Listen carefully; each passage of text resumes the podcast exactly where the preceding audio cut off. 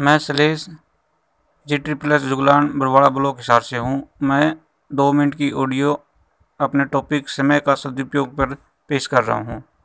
जब आयु शेष हो जाती है, तब आप अपार धन रहकर भी एक सेकंड का अतिरिक्त समय प्राप्त नहीं कर सकते। इसलिए जीवन के इस आधारभूत सत्य यानी समय को बहुत सावधानी से सदुपयोग करने की आवश्यकता है। धन को तो आप सहेज कर रख भी सकते हैं, पर समय को सहेज कर नहीं रख सकते। धन सहित अनेक वस्तुएँ नष्ट होने पर पुनः प्राप्त की जा सकती हैं, पर बीता हुआ समय पुनः प्राप्त नहीं किया जा सकता। समय सदुपयोग के संदर्भ में दूसरी महत्वपूर्ण बात है जीवन का ध्येय उद्देश्य निर्धारण।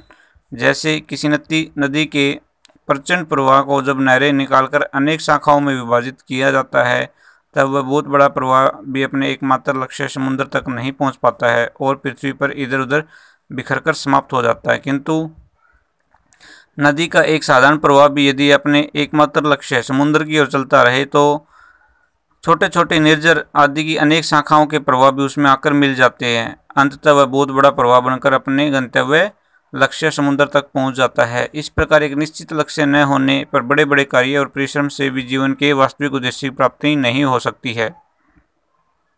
समय का प्रबंधन समय का प्रभावी एवं उपयोगी प्रबंधन धन के प्रबंधन से भी अधिक कठिन है, क्योंकि आप धन तो जमा कर सकते हैं और वह घटता, बढ़ता रहता भी है, लेकिन अपने समय को जमा करके नहीं रख सकते। यह तो अपने निश्चित गति से निरंतर पल पल चलता रहता है और आपके बिना जाने ही व्यतीत होता रहता है।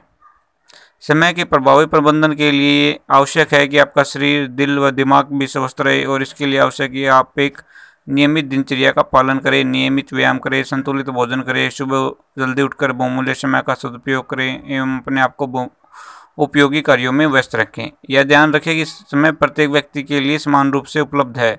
एक व्यक्ति, एक व्यस्त व्यक्ति के पास हर कार्य के लिए उचित समय होता है जबकि आलसी व्यक्ति के पास किसी भी कार्य के लिए समय नहीं होता और वह प्रत्येक काम को टालता रहता है। धन्यवाद।